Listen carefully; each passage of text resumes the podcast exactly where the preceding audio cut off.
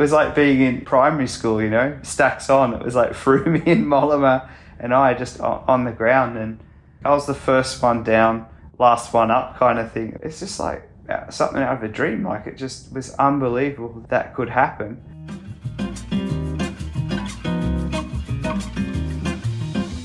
Jens and I both got to watch the beginning of this rider's career, and he has always had a special place in our hearts. One of the best climbing domestiques in the game, but also with his fair share of World Tour victories like Paris Nice, Romandy, the Tour Down Under, Volta Catalunya, as well as a very much deserved podium spot at the Tour de France in 2020.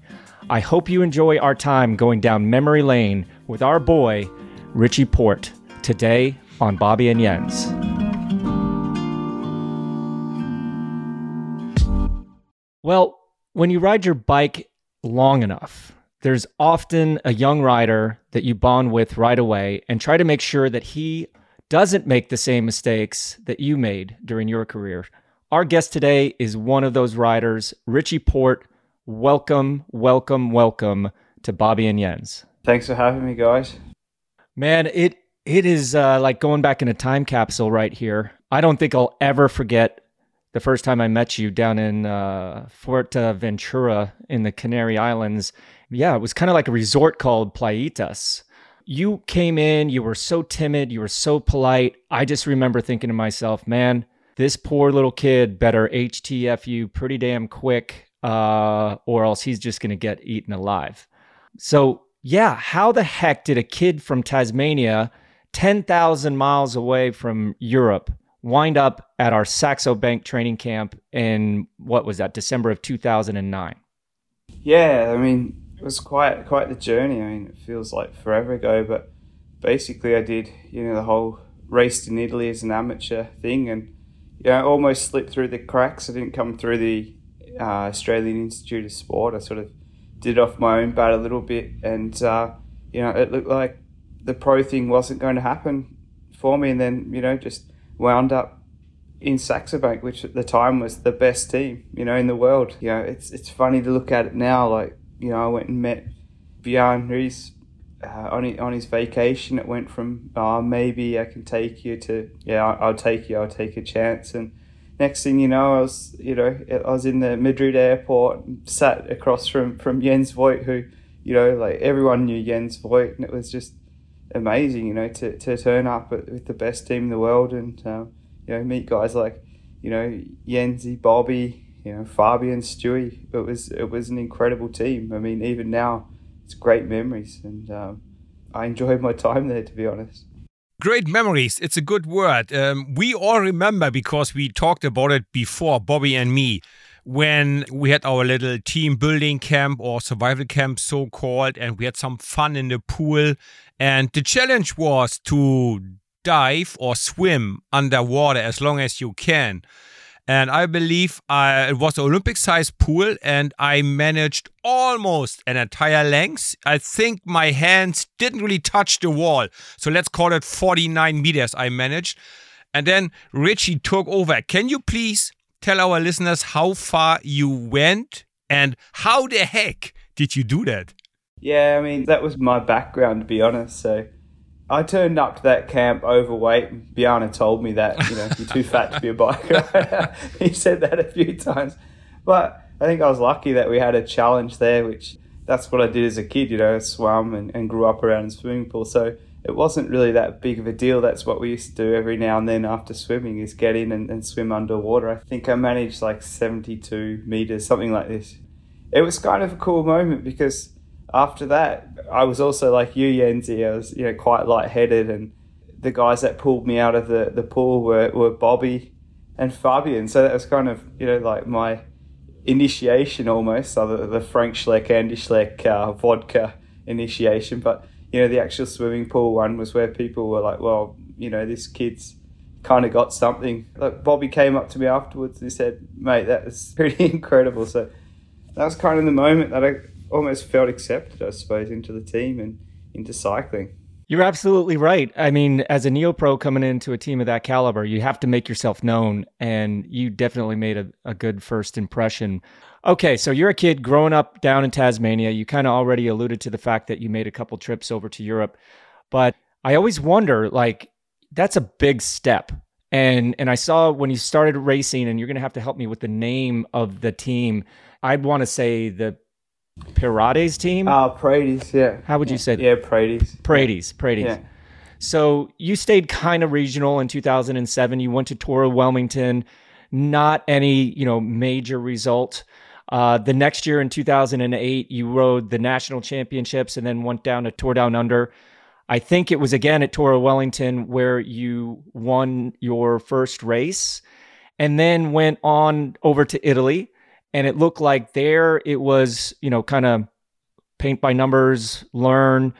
And then at the end of the year, you came back for the Herald Sun Tour. So, like, looking at that, I'd say, man, there's a lot of chances for you to just bag it and say, you know, this sport isn't for me. But when you did go on your first European trip over to Italy and, you know, maybe things didn't go as good as they did the next year, what are some of your memories of that first international trip?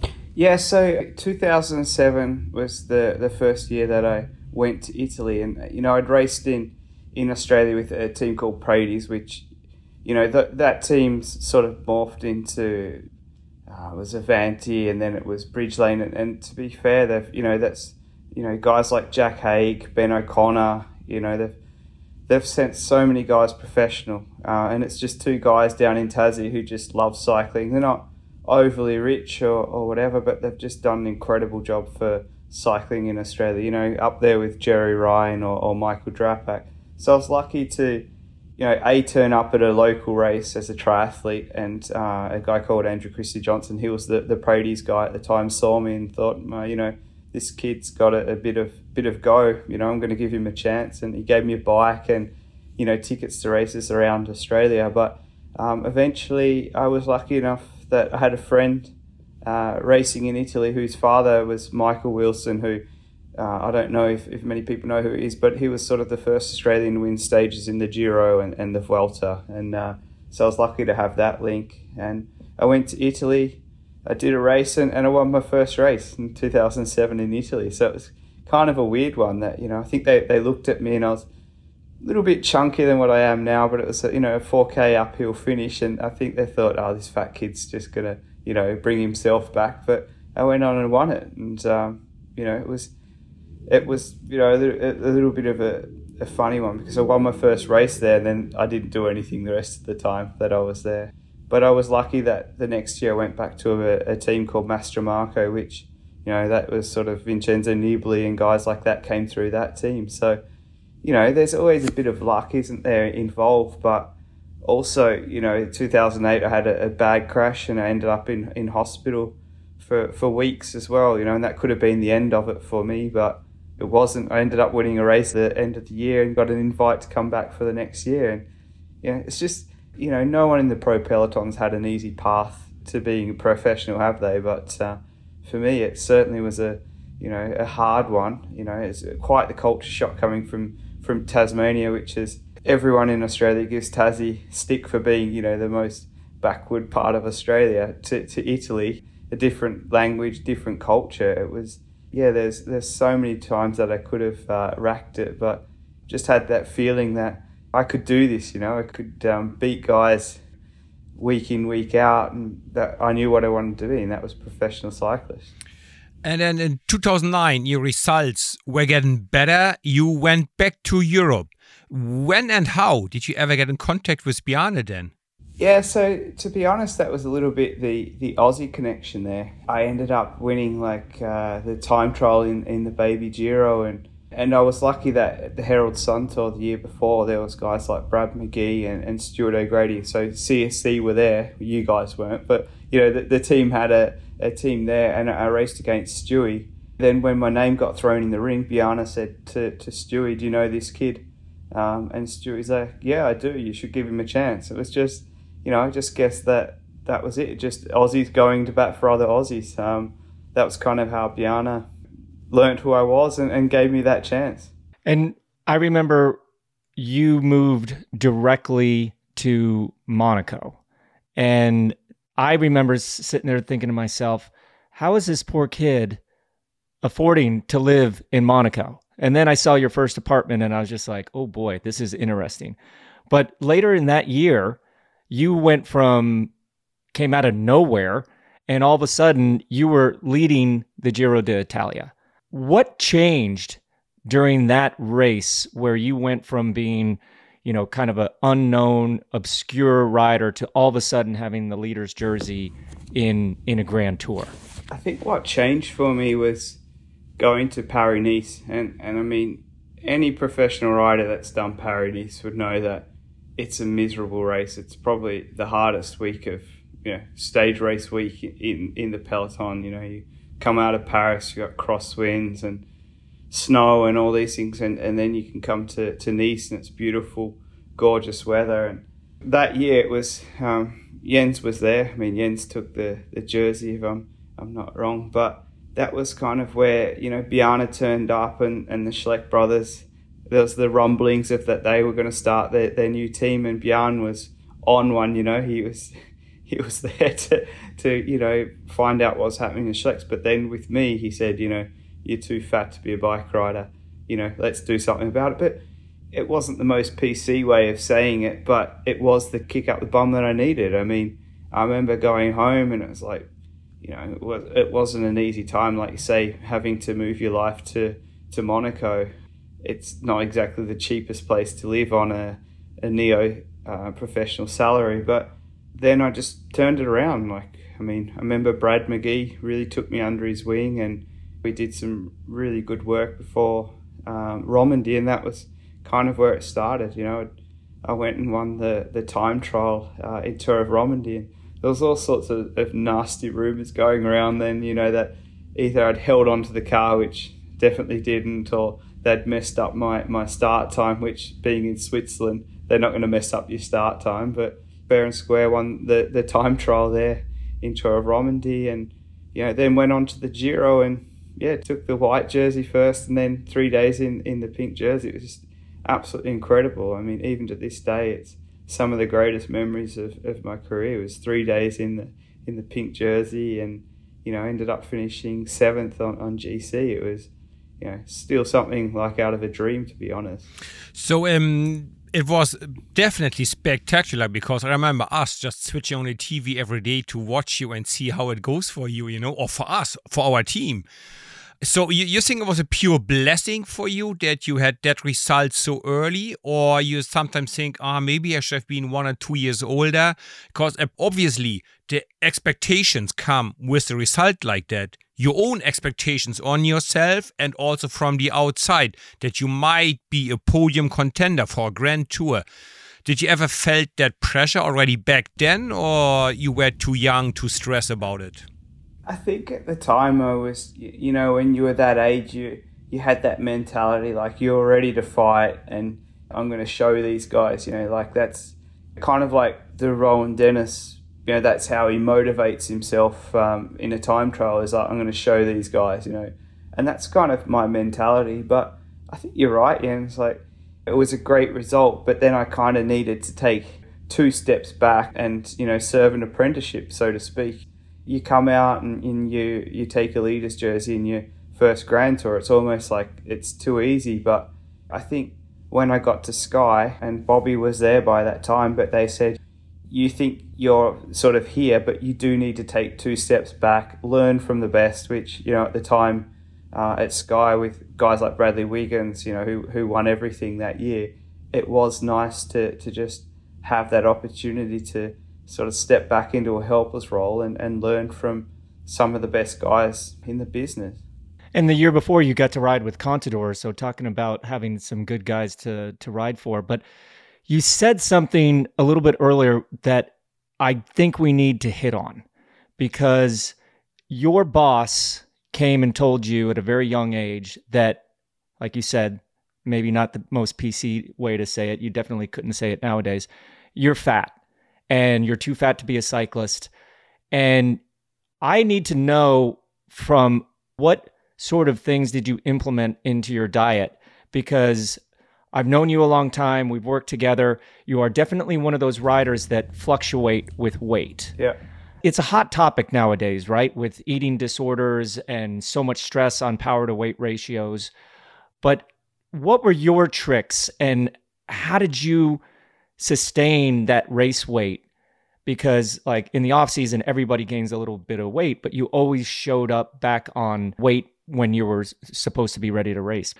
What were or what are some of the suggestions that you could maybe say to the young men and women out there that are confronting the same sort of feedback and, and how they can deal with that? Yeah, look, I think I remember when Bjarne said that to me in Nice on, on the promenade, you know, after the last stage of Paris. So I came back home to Monaco. I had, uh, you know, large pizza, tub of Ben and Jerry's, all that.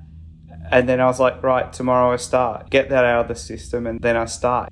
It's just one of those things, isn't it? It's like you eat junk food and all that. And, and sometimes you have to do that. Like it's just, it's just one of those things when you go riding with guys, it's just, it always turns out to be diet and I heard this team's doing this and that. But at the end of the day, it's it's a funny one now because you, you sit down in the in the kitchen truck with Ineos and it's like guys dissect their meal. It's like some protein, some carbohydrate, and it's just all so it's just so hard, you know. Like it's just you know instead of just looking at a, a plate of food and, and as a, as a plate of food, it's a it's fuel now, you know. It's just but I just find that hard to do the whole season. It's like I can, I can keep it on, you know, for you know however long, but the traction control's off with me. It's it's off. You know, it's like it's not one ice cream. It's you know, it's it's six ice creams. It's just one of those things that if we have junk food in the house, then I'm I'm all in. Which is a little bit harder now with kids and they have a treat box. And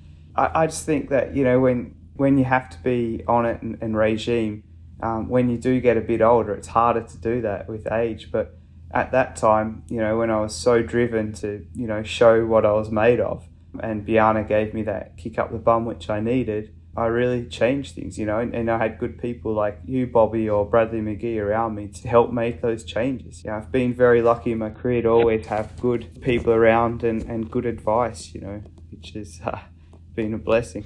So you already answered my follow up question. It did not become easier with age, right? The diet and being strict with the food. And it didn't become a natural habit that you maybe after two or three or four years, you go, you know what? I like eating healthy. That's what I do these days. No, it, it it's not becoming like that, right?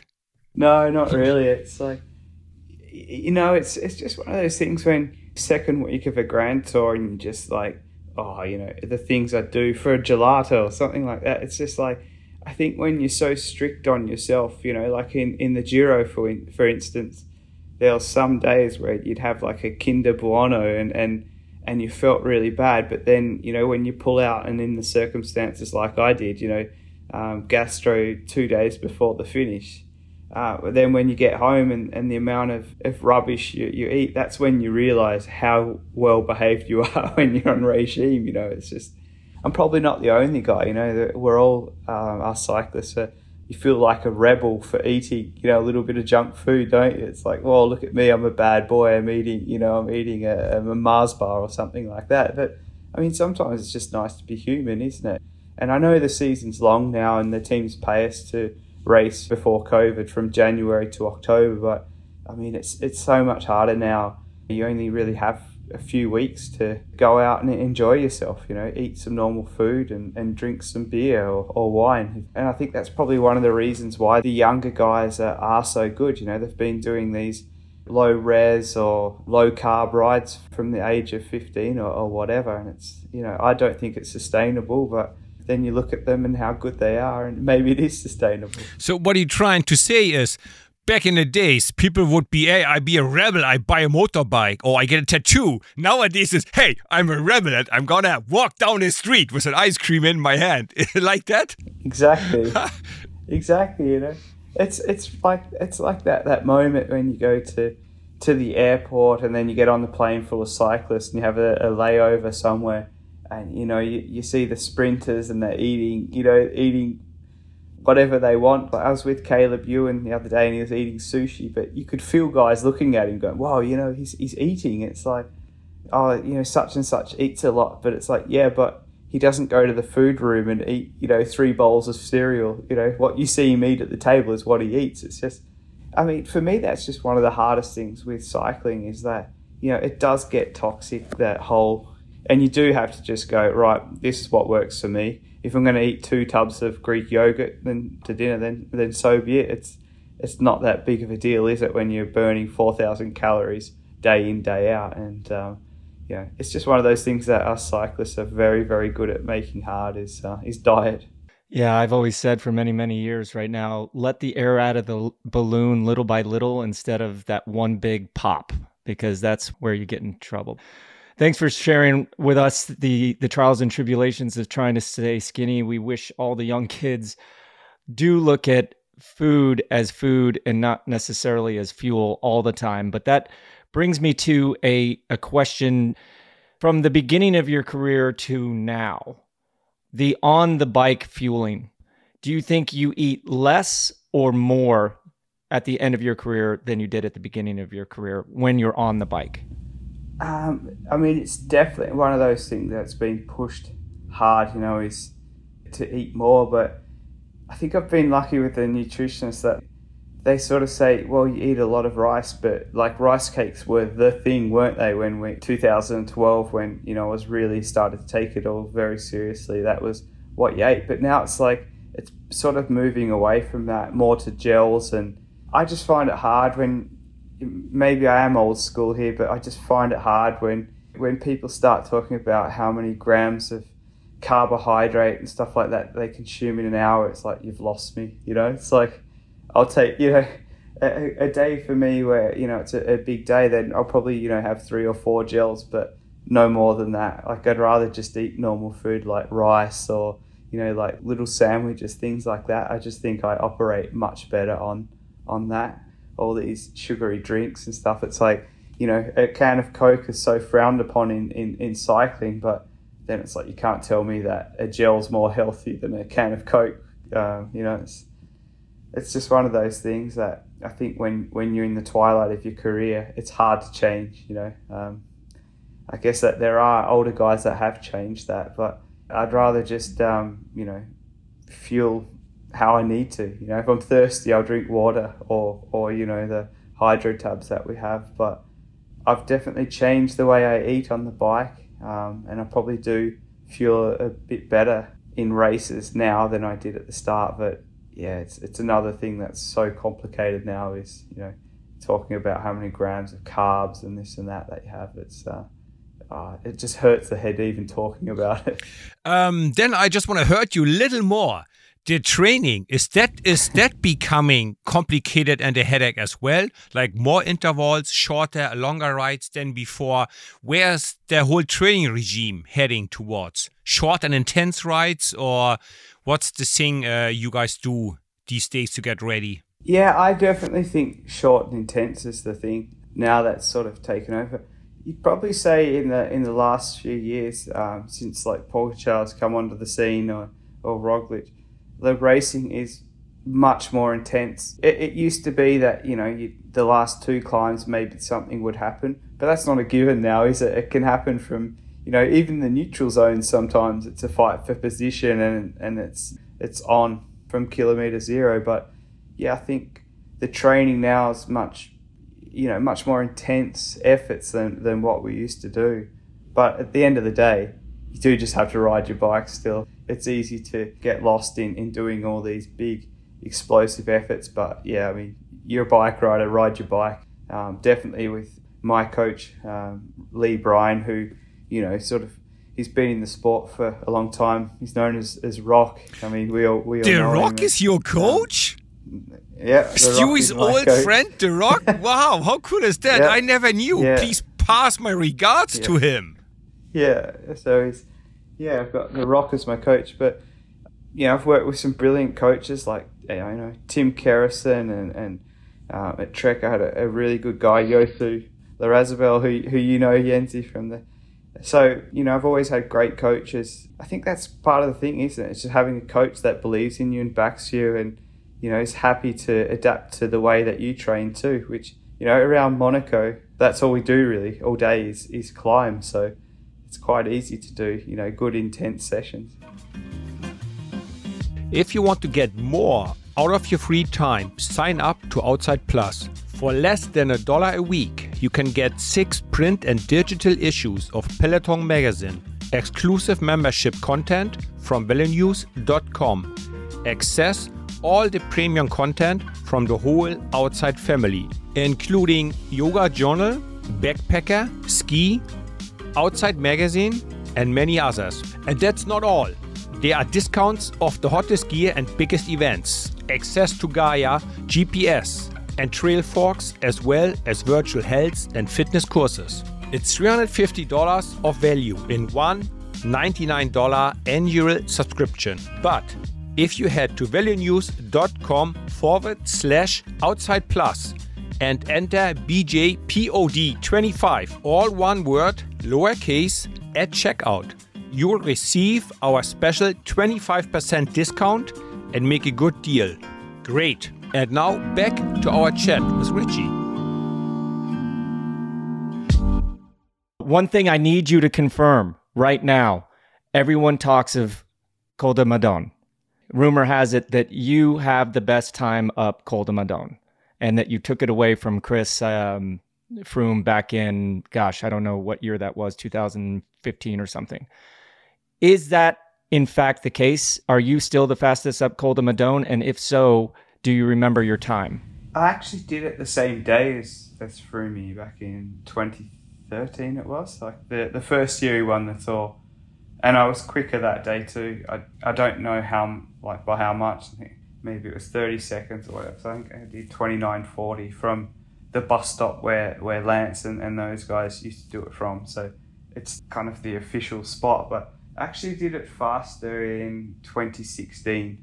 Uh, I did it in 29.24 from the bus stop to the top. But I didn't go and win the tour that year like like Froome did. So you know, as a as a one out effort, it's yeah, it's a kind of a cool one to, to have. But um, I get some some Strava notifications now saying, "Uh oh, Tadej Pogacar has taken your KOM." So he's slowly chipping away at it. He was one second off the uh, the bus stop up to the Sainte-Agnès turn off. So I think it's only a matter of time before he comes and, and smashes that. But uh, it's it's my favourite climb in the world. I, I absolutely love it, and you know, it's it's kind of cool to to have that KOM on it.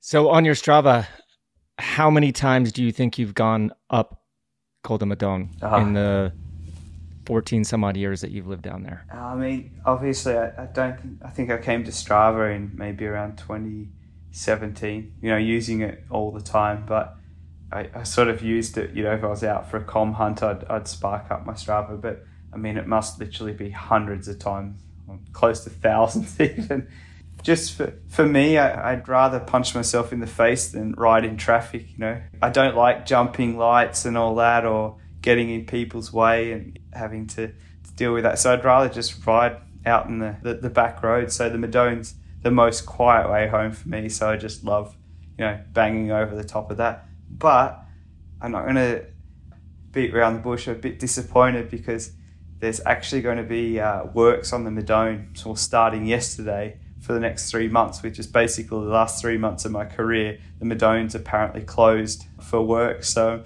I'm pretty disappointed in.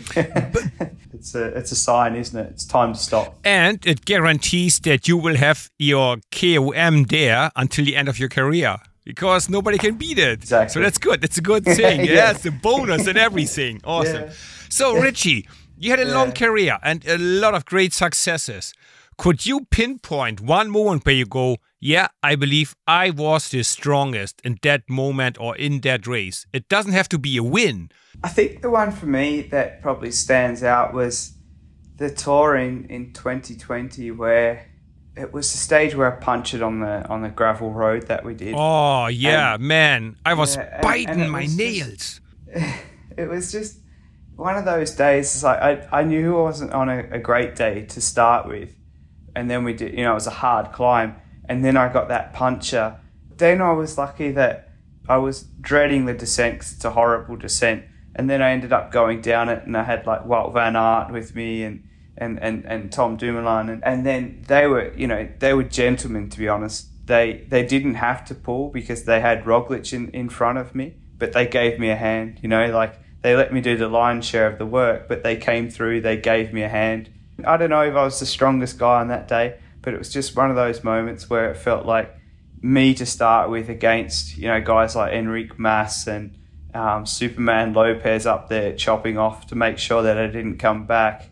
But I managed to get back, you know, with a little bit of help from Dumoulin and, and van Aert, which was nice. But that's probably for me the, the day where I thought, yeah, you know, that was a that was a pretty awesome ride. I was quite quite happy with myself after that effort. That that was amazing. Being a fan of yours for so long, and you know, especially at the BMC years, you didn't have the best of luck crashing it out on on stage nine, what two years, and then having that that famous crash into the back of the motorcycle when when Froome had to, yeah. you know, hoof it up the the road a little bit. But man, you you forgot to mention that there was podium spot of the Tour de France on the line. Like if you would not have bridged that gap, you would not have been the podium on the podium. Yeah. So after all those years and yeah, putting that gravel section up there seemed like, oh, poor, poor Richie, man. the guy deserves to be on the podium of the Tour de France so many years, and it's going to end like this. But you fighting back, you know, saying that those guys, you know, kind of helped you, didn't hinder you, put it that way. I don't think I've ever screamed so loud when you came back to that front group and, and solidified yourself for, for podium contention still. But I need to know a little bit more information about that first-hand view because we basically saw your face crashing into the camera going up Mont Ventoux that year when it was chaos, right? Like no one knew what was going on. And then you started going again and you see Froome like running. And you guys have been friends for a long time, teammates for a long time. What what was going through your head in that scenario or was it just full adrenaline panic you know just get going as fast as you can yeah it was i mean it was just an incredible day like you know obviously they shortened the stage and that's why it wasn't barried off which i mean hindsight being a fantastic thing it's unbelievable that they didn't barrier that off i mean they say they didn't have time but come on like they have you know it's a pretty big crew that they have working on the biggest bike race in, in the world. But Froome said to me at the bottom, you know, the forest of, of Mont Ventoux, he said, let's go, you know, let's, let's go, let's, you know, we've got the foot on the throat kind of thing. And then it was, you know, Mollema, Froome and I, and, and one minute it's just like, this is brilliant. Because I did that silly puncher at the start and lost two minutes as well. And I was thinking, you know, I'm riding myself onto the, the podium here. It's all going really well. And there's that corner just after the chalet where you know all this hoo ha about Froome uh, having you know engine or whatever in his bike, and anyone that's ridden that in, in a race knows you turn left and then it's just like it's sort of almost like a bit of a descent for a few seconds, and it's fast. And I just remember looking and thinking, well, the crowd's getting you know more and more drunk, which it was. You know, it was Bastille Day.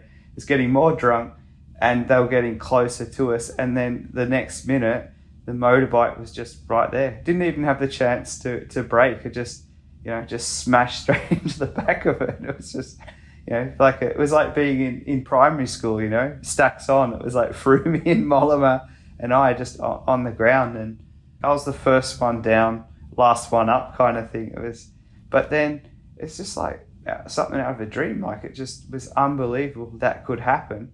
And then you see Froome running. It's like just sheer desperation but I also remember that the it was like you know the, the crowd weren't big Chris Froome fans, you know, so it was kind of scary as a mate of Chris Froome that you know he's there, kind of at their mercy a little bit, you know, like.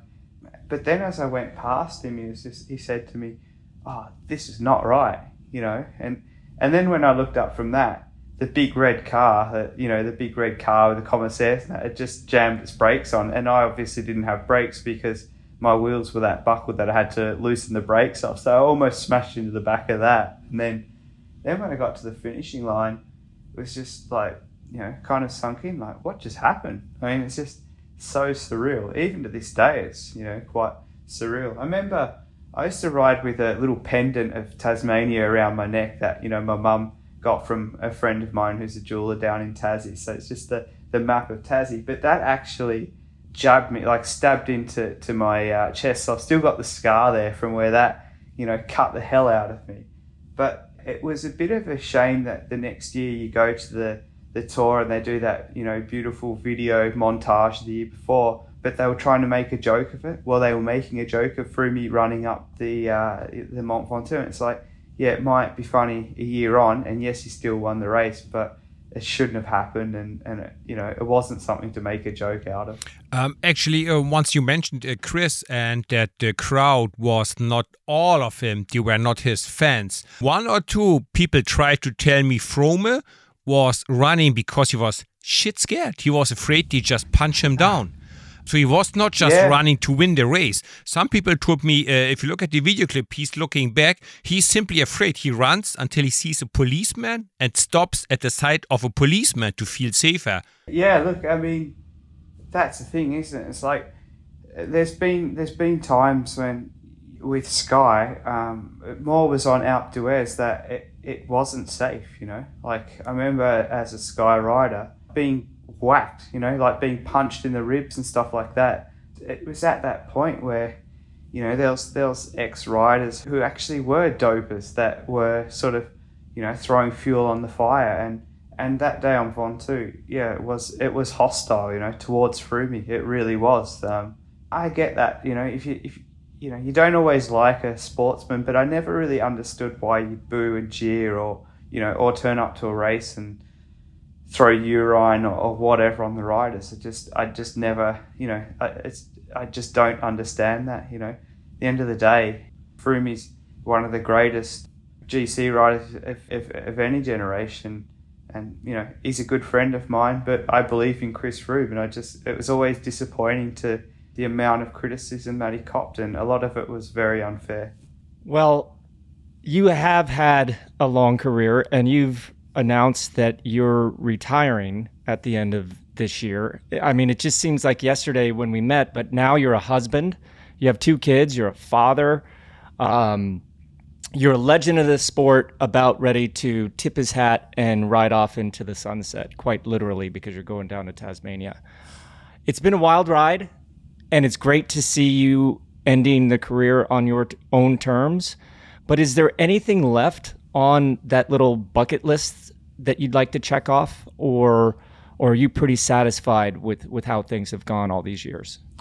Yeah, it's one of those things, isn't it? It's like, of course, people are like, yeah, but you never won a Grand Grand Tour or, or anything like that. It's like, yes, I didn't, but I mean, for me and where it all started to, you know, to win some of the races I've had, it's just been incredible. I mean, and and to have ridden in some of the teams that I have, and you know, it's it's it has been you know an, an awesome journey. But I'd still like to win a race, you know, even if it's a stage, you know. So Tour of Britain should be my last race, and you know, it's sort of my wife's English, so it'd be nice to go there and and do something, you know, try and try and win win a race. I mean, I'm not going to lie. Um, it's a, it's a funny thing that you know when I got gastro in the in the Giro and um, you know, it was pretty pretty obvious that I wasn't going to finish the stage. But Roger Hammond said it to me. I said, guys, you know, I'm not going to make it. And, and Roger said, right, just ride for five minutes, take it all in,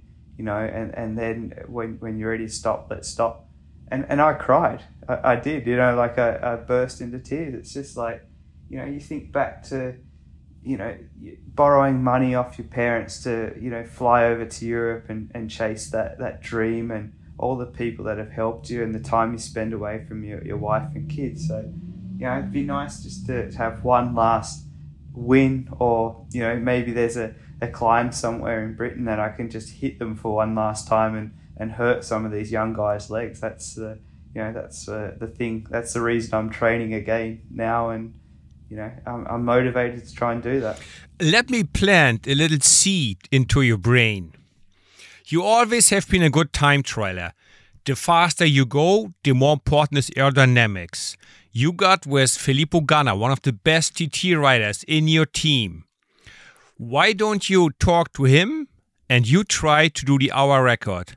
I mean, come on, 55. Richie, you're Richie Porte, man. You're a legend. You winner of Tour de Suisse, winner of Dauphiné Libéré, twice Paris-Nice.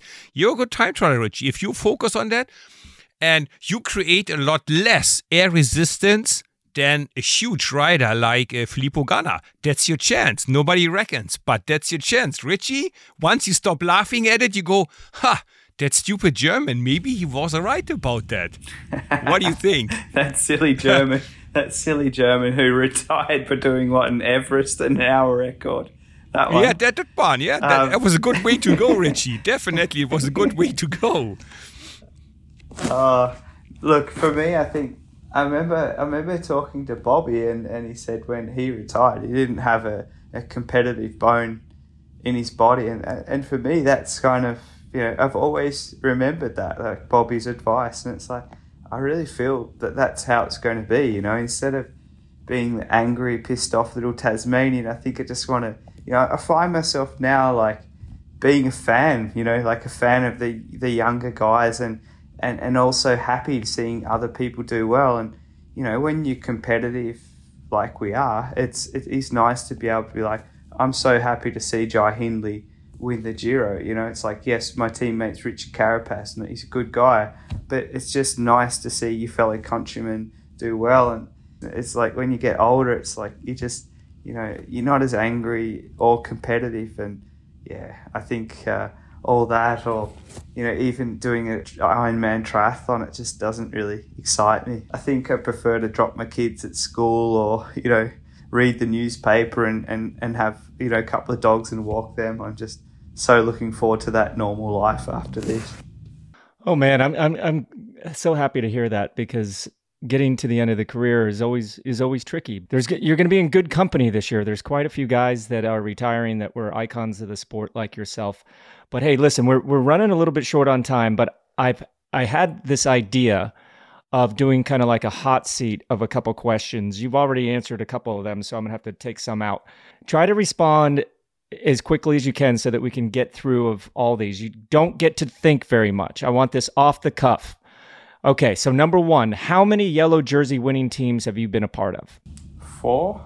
No, three. Three. What's your best memory from your career in cycling? Don't think too hard. Paris first time. Oh man, I'm so glad you said that. Okay, we've all had some, but what is your least favorite or toughest memory? of your entire career? Pwah, broken collarbone 2018. All right. In the tour. Okay. Your favorite bit of tech, of new tech that has changed during your career? The Garmin Varia, the, tail light. I feel oh. I feel naked without it. I can't ride without it. Man, again, I can't believe you said that because I if you told me a few years ago that I'd be riding around with a blinker on the ah. back of my bike, I would have told you you're crazy. But now I can't ride Game without changer. it, and I'm totally stoked that they came out with that new one that has yeah. the camera as well as the radar. Like I, that's that's on my Father's Day wish list, which is coming up here. So if my daughters, if you're listening, uh, hint hint. Okay, favorite off-season food.